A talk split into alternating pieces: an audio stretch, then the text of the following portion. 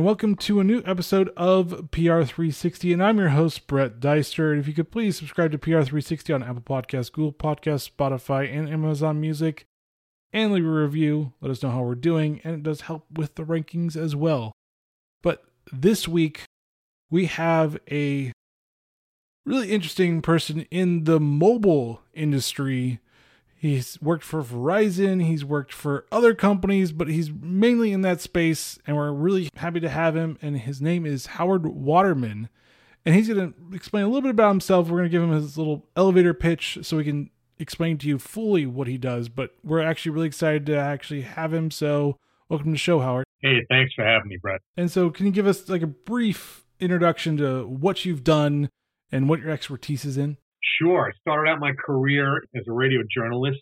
I went into PR. It was, it was a very obvious next move for me. And I've had the pleasure of working at one of the top U.S. technology brands, Verizon, for several years and working in several senior level communications roles, really growing with the business and just learning so much about network technology and innovation.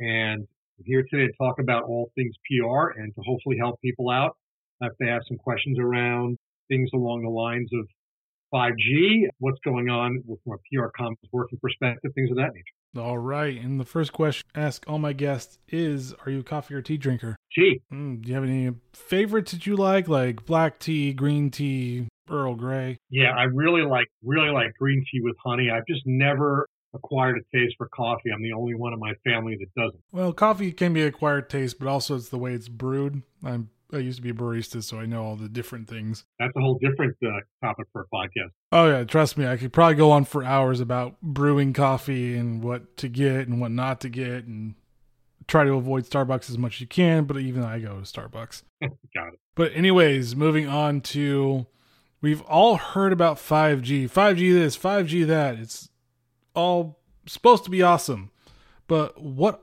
kind of benefits should we expect from getting 5G? Brett, that's a great question. 5G will be transformational. Let me give you a few examples. We're talking about the factory of the future with autonomous robots and forklifts. We're talking about remote medicine. So imagine this having the ability to send video of a patient back to the ER from an ambulance while you're heading to the hospital. That could be life saving. Immersive retail experiences. Imagine walking down the aisle of your favorite grocery store and being able to get ingredient information on your device. And this could be especially key for those with food allergies. So those are just three quick examples of the power of 5G. And it goes way beyond just faster download speeds on smartphones. Oh, but that's all I care about. No, just kidding. No, it actually does seem interesting. I know a lot of people are just like 5G, must be faster download speeds. I mean, it, it really depends. There are so many factors there, but when you look at things like millimeter wave spectrum, which most people may not have heard about, it's a shorter wave. It's a higher on the spectrum that, than your typical wireless phone is now. So the wave's shorter, but it, it has massive bandwidth, which creates these super high speeds and low latency type of applications where you're taking the cloud and moving it closer to the customer. And so that round trip of data is much shorter.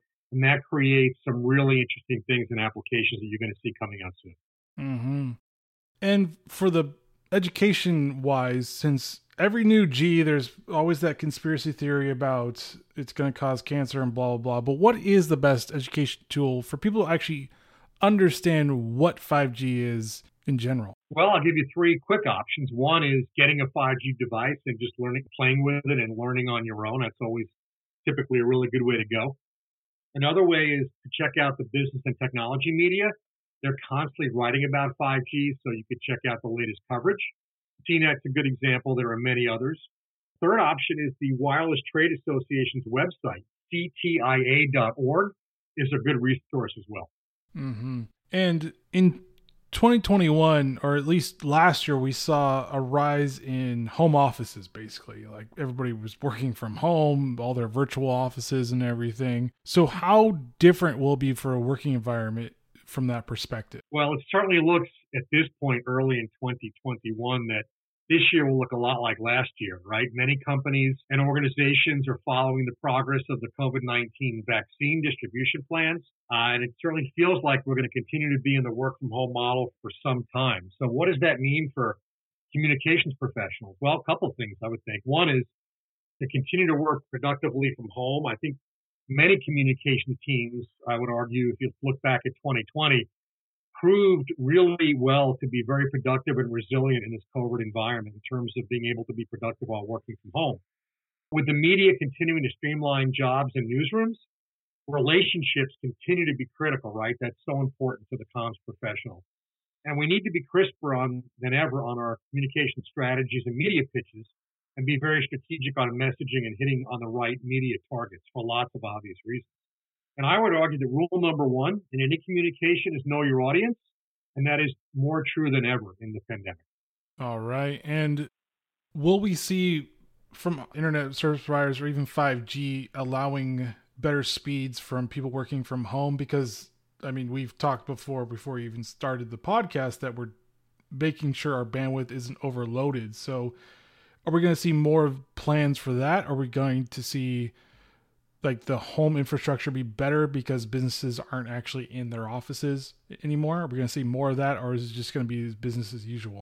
I think you've seen tremendous change from the internet provider perspective with the work from home model starting back in March of last year. And there, there had to be a lot of quick movement around, okay, how do we shift network capacity to serve the differences where customers are, right? So you saw a lot of uh, difference shift in, uh, in network usage from, for example, New York City to the suburbs, similar like that around the country. And so I think uh, there's been some time now that's gone by, obviously, where the various providers have had a chance to adapt to that. Uh, you've also seen uh, carriers launch home broadband services. So that's another option, both 4G and 5G. So you may want to take a look at that. But I think I think there'll be more options, not less, not fewer moving forward, because providers understand where the usage is going to be probably for a long time. All right. And what are you hearing about in terms of hiring PR professionals during the pandemic? Oh, that's the big question, isn't it? Uh, lots of changes there. So the two things, two things to share. I think one is for those looking for internal promotions, the pandemic might bring good news, believe it or not. Executive recruiters have told me recently that many companies prefer to promote from within, especially for senior level roles. The other thing to think about is for those looking for work or new opportunities, keep in mind the work from home model is a good thing from this standpoint, among others. A number of recruiters have told me recently that companies are more open than ever to hiring people to work remote. So this means you could widen your job search geographically. For example, companies in California, say, where you're based, would typically require you to work in the state. They seem to be relaxing that approach given the pandemic so they can widen their pool of candidates. And so you might be able to land a great job and still live on the East Coast, for example, and have a, an, a alleged office location out west. Nice. And for like the PR pros, should they be looking to do other things like I got into podcasting by myself, I decided to do it by myself, and so that's how I ended up here should they actually be looking to widen their skill sets, especially if they're working from home anyways or trying to find a job from home mostly? Oh, for sure. I mean, with the pandemic, uh, it's just a great example of the importance of having a skill in issues management and crisis communication. So that's something that is obviously front and center in the pandemic for any business, any organization. So if you don't have that skill, it would be certainly wise to find a way to acquire it, even if you offer to do special projects at work or volunteer, things of that nature. The other thing is, I think companies are much more willing to hire and uh, on a consulting basis. I found that I'm working with two different clients that I started this month, and I think it's probably easier if you're looking for work to go the consulting route than find a full time job in the pandemic for many reasons. Hmm. And you are a huge fan of the drive by, as it's called, but what is it and how can you do things differently? Brett, you gotta love the drive-by. You know, one of the downsides of COVID, I would argue, is not being in the office, right? You know, it's the lack of face-to-face interaction that we all like and crave. So let me give you a good example. I've always found that drive-by meetings, in other words, when you just swing by an executive's office, not a scheduled meeting, you swing by or see a colleague, you know, as you're grabbing a cup of coffee or on the way to, way to the cafeteria, you know, those conversations are a great way to get things done You know, you might be waiting on a reply to an email or feedback from an executive on a suggestion. And just going and doing the old drive-by, I found over time is a very effective tool. So obviously now that we're all at home and on video calls all day, we need to think about how we can replace that quick communications opportunity that I found really works well. So Slack or its equivalent could be a good way to go. And plus, obviously, just old fashioned outreach and setting up a video call is a way to go too. But the drive by, I think, is critical. I think people miss it working from home. Yes, I feel like everybody misses just being with people in person. Virtual's great and all, but I think there's been kind of like a I want to go back to events. I want to go back to just going to someone's desk or whatever. So can that actually really work with just Slack or anything? I know you can do it a little bit with video calls, but is there anything else that people can actually do to facilitate a different drive by? I guess is the best way of saying it. Yeah, I mean, text is a good way to go as well. The short bursty, hey, can you please take a look at that news release I sent you or the speech? Really could use your thoughts on the strategic comms plan or your crisis communications thoughts that we talked about, things of that nature. Um, so I, I think text is a good way to go as well. Or just pick up the phone and call, believe it or not. Nice. And what are the three key words when coaching executives for media interviews? On what are they and why? That's a good question, Brett. I found over time that the three key words that really works for executives is the word pause and the word or phrase, for example. So obviously, you want to make reporters care about the conversation you're having with them and cut through the clutter to get your message across. So using anecdotes and data driven sound bites are huge. I've found that coaching executives to pause during an interview allows the reporter to digest the message and also provides an important opportunity for the exec to gather his or her thoughts and get ready to articulate the next thought. I've really found this approach in these three words to be very important to a successful interview. I've also found that the technique of bridging, and we've seen for years how politicians are so good at getting to their message and their narrative, regardless of what the reporter asks them or interviewer asks them. Getting your key messages during an interview, regardless of a question, is really critical to reinforce. Point is, you can answer the question, but you don't just answer the question. It's so easy to get engrossed in a conversation, and it's really important to stress to an executive, hey, a media interview is not a typical conversation. You want to be able to tell your story. Years ago, eh, one of the Secretary of State for this great country, Henry Kissinger, he used to open his news conferences by asking a really interesting question. Who has questions from my answers? Think about that for a second. If you think about it, that's the approach to take during media interviews, mm-hmm. right? Because an interview with a reporter, like I said, is not the typical conversation. You're there because you want to get your point across your narrative. You want to get a positive story about your, your organization, your business, and your client. And it's critical to reinforce that with executives. Because, like I said, you get into an engrossing conversation and it goes by in five minutes and you realize, oh, I didn't get my message across. Just a couple of thoughts I think are worth sharing with other, other comms professionals. Mm-hmm. And I mean, even speaking about media interviews, it seems like nowadays a lot of PR pros can take most of that messaging and make it their own with live streaming and videos and using their own social media platforms. Is that going to be the new norm going forward? Are we going to be seeing less of PR pros relying on those media contacts, or are we going to be seeing more of a mix and a balance? I think it's going to be a mix and a balance. So critical to have strong relationships with the media, certainly within your organization uh, with your colleagues for collaboration, with subject matter experts, with executives. But I think you're going to see more and more technology. That's one one of the the impacts I think of the pandemic. I mean, I've seen many companies use Instagram Live to talk directly to, to their customers. LinkedIn Live is another example. Facebook Live has been around much longer, obviously, but all of those social media platforms give you the opportunity to reach your audience in unique ways. I think you're going to see more of that for sure. Gotcha. And do you think VR will actually help that a little bit more moving forward? Maybe not everybody will be able to be in the same room and there might be a little bit more precautions moving forward. Do you think VR will make virtual press rooms and all that stuff, or are we kind of going to go back to in person because we all miss people?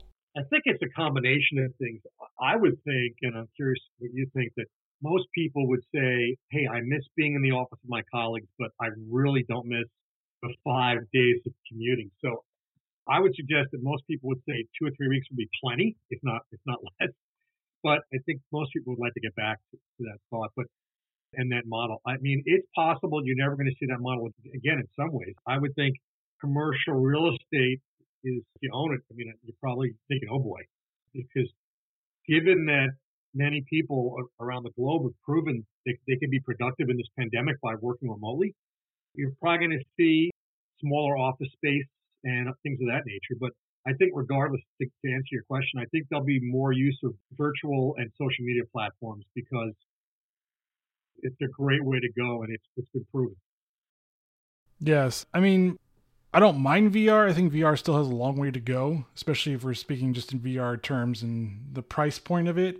I do think that it has a role in events specifically because virtual events have just not been that great still. People are still trying to figure it out, but VR still has some. I agree. Yeah, I th- still think VR still has some time to grow and mature a little bit. I don't think it's there yet, even though it's not that new. It's still newish. Yeah, I mean, the, the next generation I'm sure will be phenomenal. I also think that AR and VR will just be the same thing, and that we'll just more have mixed reality because I think that's actually more of the future than just straight VR. Yep, and that's that's one place where 5G comes into play because with VR, if you have a lag or a latency and you've got those goggles on and you're, you're moving your head around, you can very easily get get nauseous and sick if it's behind or if there's a lag time, that's where 5G is going to be critical. The low latency application, that's one of the examples we talked about earlier. Yeah, I mean, cloud gaming is the other thing that really needs help with 5G and low latency right now because I've tested out that stuff and it's just not there yet with 4G, but 5G I think would actually help catapult that. But I'm wondering what other things it will help out in the future. I know you talked about a little bit about 5G and what else will help out, but it seems like 5G will finally help with probably making Microsoft Teams and all that stuff less of a bandwidth hog and make it more seamless and probably help with the audio and video at the same time. Well, you know, bandwidth is important for sure, and uh, especially now. I mean, I can tell you from my my just my experience where you and I are talking now. My wife's a few rooms away on a work call. My, my daughter is in high school doing remote learning pretty much five days a week now. And so the bandwidth is critical. I think there'll be options for that to, to make that better, as we talked about earlier. All right. And so, what are the key, any key trends in wireless we should know about in 2021? Boy, key trends are always interesting to follow, aren't they? I, I'd argue one is virtualizing networks. So the industry has had a much greater focus on software and less on proprietary hardware and much more on using vendor agnostic hardware.